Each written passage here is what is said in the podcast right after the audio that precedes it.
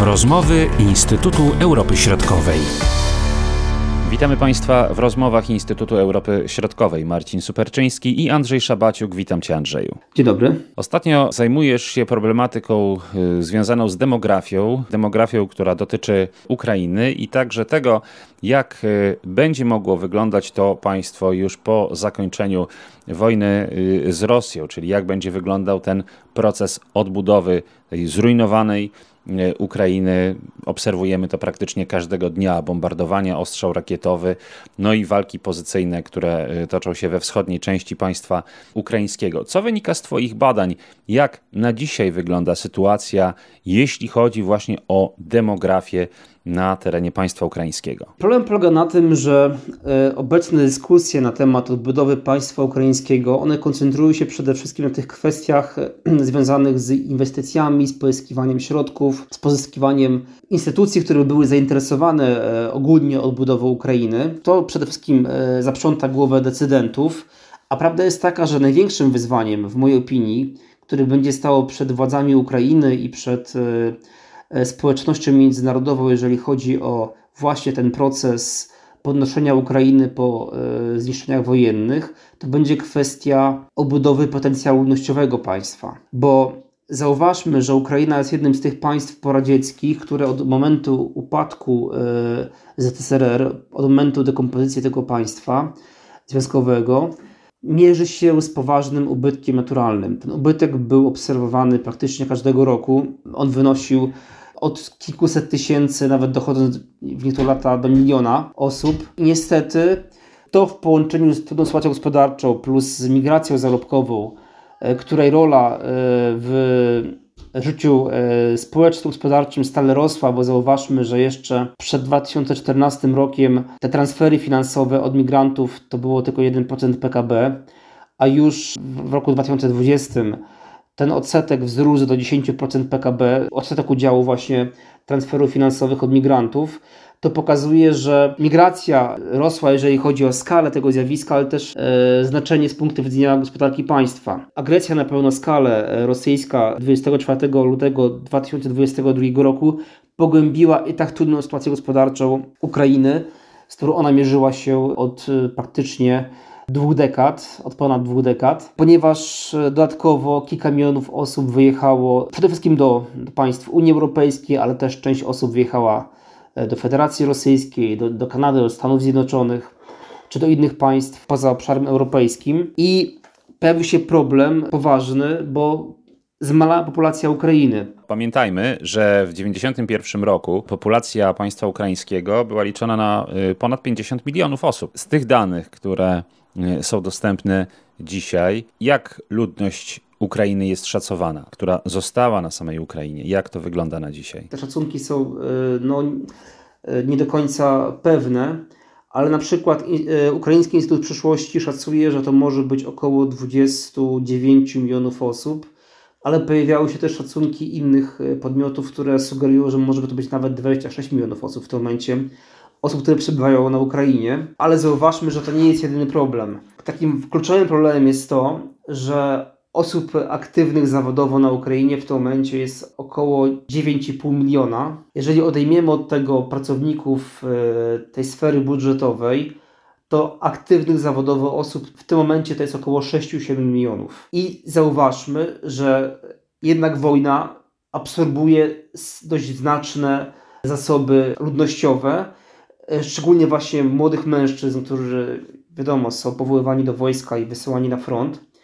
I e, przyciągająca się wojna, brak stabilizacji społecznej, brak, brak pracy przede wszystkim powoduje, że ta liczba osób aktywnych zawodowo, czy ten trzon, który utrzymuje państwo, płacąc podatki, utrzymując, można powiedzieć, wszystkie struktury państwa, on się kurczy systematycznie. Więc e, myśląc o odbudowie Ukrainy, musimy w tym momencie też pomyśleć o tym, w jaki sposób e, poprawić sytuację e, ludnościową tego państwa, a przede wszystkim jak zachęcić te osoby, które wyjechały za granicę do powrotu. Pamiętamy, że w Polsce też mieliśmy tego typu dyskusje, w jaki sposób zachęcić te 2 miliony osób, które wyjechały po e, przystąpieniu Polski do Unii Europejskiej, do powrotu do, do naszego kraju, do e, rozpoczęcia pracy właśnie tutaj w naszym państwie. bo był to no, spory ubytek, szczególnie tych ludzi młodych, najbardziej aktywnych, najbardziej pożądanych z punktu widzenia naszego państwa. I Ukraina ma ten sam problem, bo często za granicę wyjeżdżają osoby e, właśnie młode, osoby dobrze wykształcone. Oczywiście teraz specyfika wojny powoduje, że to są większości kobiety z dziećmi, ale to też jest pewien problem, bo to jest przyszłość Ukrainy, tak? Dzieci, e, kobiety to jest przyszłość Ukrainy. Władze ukraińskie mają tego świadomość i już dzisiaj e, starały się wspólnie z poszczególnymi państwami Unii Europejskiej czy Komisją Europejską szukać możliwości tworzenia pewnych e, mechanizmów, łączenia ewentualnej odbudowy Ukrainy z, no właśnie, z zachętami do powrotu do, do domu, co będzie trudne, bo mamy świadomość tego, że ta wojna trwa dłużej, im bardziej Ukraina jest zniszczona, nie, nie, tylko w tym aspekcie, można powiedzieć, infrastruktury, ale też na przykład gospodarczym, tym ta chęć powrotu do, do, e, do domu będzie mniejsza niestety. I dodatkowo im dłużej osoby przebywają za granicą, im e, dłużej e, integrują się czy wtapiają w te, w te środowiska, do których trafiły, im, im częściej podejmują pracę czy kształcą się za granicą, tym oczywiście ta chęć powrotu do, do ojczyzny może być niestety mniejsza. Czy ten problem jest eksponowany y, w ogóle w debacie publicznej, czy on jest gdzieś tam na drugim, trzecim planie, dlatego że no przede wszystkim koncentrujemy się na, na wysiłku wojennym i to jest dzisiaj najważniejsze, ale czy ten temat, ten związany właśnie z demografią, przyszłą odbudową państwa ukraińskiego, czy on też mocniej pojawia się w tym przekazie medialnym na co dzień. Tak, oczywiście on się pojawia, tylko musimy mieć świadomość tego, że Ukraina ma teraz e, bardzo trudną sytuację ogólnie społeczną, bo poziom e, ubóstwa społeczeństwa ukraińskiego e, jednak, jednak jest dość duży.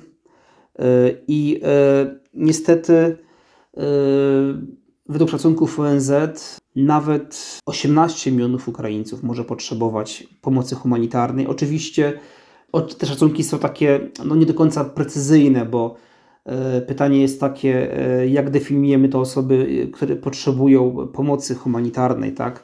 E, czy jakiegoś wsparcia, wsparcia ze strony państwa, czy podmiotów międzynarodowych.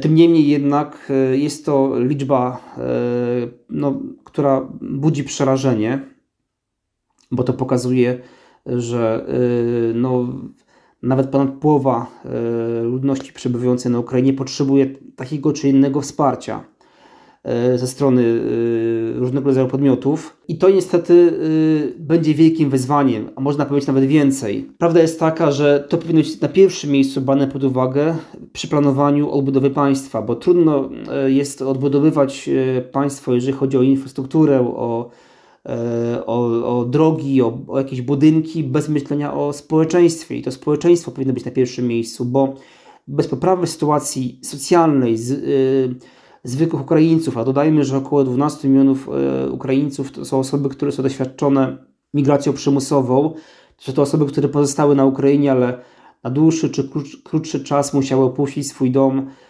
i szukać schronienia w innym miejscu. To są często osoby, które na przykład straciły też pracę, straciły e, źródło utrzymania, ewentualnie te środki, które otrzymują, otrzymują od państwa, czy to zapomogi, czy na przykład emerytury, renty, one są zbyt e, skromne, aby żyć godniej, aby w tych trudnych warunkach wojennych e, funkcjonować, bo dodajmy, że oczywiście no, ceny na Ukrainie, czy to produktów spożywczych, czy czy utrzymanie ogólnie, ono nie jest takie niskie. Wojna spowodowała też, że zaopatrzenie sklepów jest, jest znacznie gorsze. E, pojawiły się trudności na przykład z ogrzewaniem domów, e, z dostępem do energii elektrycznej, dostępem do, do ciepła. I to wszystko sprawia, że coraz więcej osób myśli o, o wyjeździe z Ukrainy, o o szukaniu e, schronienia za granicą. Oczywiście od planowania do wyjazdu jest, e, jest jeszcze daleka droga, bo mamy tego świadomość, że nasze aspiracje migracyjne one się muszą łączyć, jak to twierdzą teoretycy badający migrację, z możliwościami. Jeżeli nie mamy finansowych środków ani wiedzy, gdzie, gdzie pojechać, e, gdzie szukać pomocy za granicą, czy po prostu boimy się takiej, tak, takiego wariantu jak wyjazd właśnie za granicę, bo wiele osób, na przykład szczególnie starszych, schorowanych, To są osoby, które całe życie przebywały w danej miejscowości w danej wiosce i nigdy jej nie puszczały. I dla nich wyjazd do większego miasta jest wielkim wyzwaniem, a co dopiero mówić wyjazd za granicę. Jeżeli nie mamy takich możliwości, oczywiście pomocy od jakichś podmiotów e, zewnętrznych, to taka, taka decyzja będzie odkładana na, na później oczywiście. I, I to też obserwujemy szczególnie na linii frontu, bo często dziennikarze czy, yy, czy wolontariusze pytają te osoby, czemu one nie opuszczają domu, kiedy te domy są bombardowane, niszczone. Oni mówią, że nie mają gdzie pojechać, nie mają pieniędzy, nie mają osoby, która by im pomogła po prostu w tych trudnych momentach. I to jest teraz wyzwanie. Oczywiście ja wiem, że takie dywagacje na temat odbudowy czy pomocy Ukrainie bez starań o zakończenie jak najszybsze tej wojny, one są trochę przedwczesne, bo planowanie tego typu działań ma ten, e, to, tą słabą stronę, że my nie wiemy, jak się potoczy jeszcze wojna, ale z drugiej strony e, to nie ulega wątpliwości, że pomoc społeczeństwu ukraińskiemu, pomoc tym osobom przede wszystkim, które przebywały tam na Ukrainie, bo te osoby potrzebują najbardziej pomocy te osoby są w najtrudniejszej sytuacji i, e, i one potrzebują pomocy stałej i takiej, można powiedzieć, konkretnej, trafiającej do nich. No bez, bez, bez tej pomocy Ukrainie będzie bardzo trudno się odbudować. I też myślę, że po części Rosjanie na to liczą. Oni liczą na to, że, że uderzając w społeczeństwo ukraińskie, uderzając właśnie poprzez ataki rakietowe, poprzez działania propagandy rosyjskiej, oni osłabią wolę Ukrainy do walki. Do, do chęć ochrony własnej, własnej niepodległości, suwerenności i skłonią społeczeństwo ukraińskie do, do negocjacji, do ustępstw na rzecz Rosji. Na razie można powiedzieć, że no to poparcie dla działań tutaj zbrojnych ze strony społeczeństwa ukraińskiego jest dalej wysokie. Tak, oczywiście, to prawda. Tym niemniej jednak musimy też yy, mieć świadomość, że bez tego wsparcia, takiego w dłuższej perspektywie, czy nawet bez nadziei na to, że ta wojna się zakończy dla Ukrainy pozytywnie, yy, a tą nadzieją niewątpliwie będzie ta pomoc, która będzie płynęła z Zachodu i wiara Zachodu w to, że Ukraina może to tę wojnę wygrać. Też ta chęć mobilizowania się do, do stawiania oporu będzie mniejsza. Tym bardziej, że e, jednak ta wojna przerodziła się w wojnę totalną. To, to nie jest wojna tylko i wyłącznie armii rosyjskiej czy ukraińskiej, ale coraz bardziej ta wojna dotyka także zwykłych Ukraińców. Jak każda wojna totalna, ona jest wojną po prostu na wyniszczenie. Jak każda wojna na wyniszczenie, ona opiera też się na wsparciu sojuszników, na wsparciu podmiotów zewnętrznych, ponieważ żadne państwo, jak pokazuje doświadczenia ostatniego y, stulecia, nie jest w stanie samo stawić czoła agresji, szczególnie mocarstwa innego. Tak? A Rosja, co by nie mówić, jest jednak mocarstwem.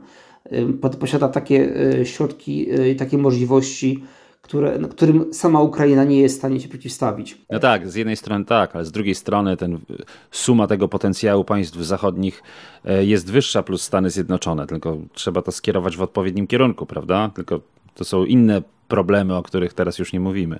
Oczywiście tak, to prawda, ale z drugiej strony y, to społeczeństwo jest tym kluczowym zasobem, o które każde państwo musi dbać, bo bez y, wzmocnienia potencjału ludnościowego Ukrainy E, nie tylko trudno mówić o odbudowie państwa, ale ogólnie tak naprawdę o utrzymaniu suwerenności tego państwa, bo jeżeli będzie pogłębiała się depopulacja, masowa migracja, jeżeli Ukraina będzie państwem 20-milionowym, to też i e, jeżeli aktywnych zawodowo będzie 5-4 miliony osób, to ciężko będzie nawet tym osobom sfinansować aparat państwa i przede wszystkim utrzymać koszty, ponieść koszty wojny, bo nie zapominajmy, że jednak w tym momencie około pół miliona osób jest pod bronią i walczy z Federacją Rosyjską. Utrzymanie takiej rzeszy osób i całego zaplecza frontu jest ogromnym wysiłkiem finansowym i tu nie ma też wątpliwości co do tego. Bez wsparcia Zachodu, bez wsparcia sojuszników, Ukraina sama nie jest w stanie tego ciężaru udźwignąć. Więc planując odbudowę, powtórzę to jeszcze raz, musimy mieć na, na uwadze też te kwestie związane z populacją ukraińską, bo Ukraińcy są państwem, e, jak wiemy, e, bohaterskim, a społeczeństwo ukraińskie jest też takim społeczeństwem, które jest w stanie wiele wycierpieć, ale bez pomocy zewnętrznej, bez przekazania Ukraińcom e, tej wędki, dzięki której będą mogli sami łowić ryby i sami się rozwijać, sami odbudowywać państwo, ciężko będzie im po prostu stanąć na nogi po tej agresji, która jest no, czymś, czego nie obserwujemy w Europie praktycznie od II wojny światowej. I skala ofiar, skala zniszczenia jest e, no, czymś bez, bez porównania i tylko możemy to przyrównać do właśnie II wojny światowej czy I wojny światowej. Bardzo dziękuję Andrzeju za ten komentarz. Do usłyszenia i do zobaczenia. Dziękuję, kłaniam się nisko. Były to rozmowy Instytutu Europy Środkowej.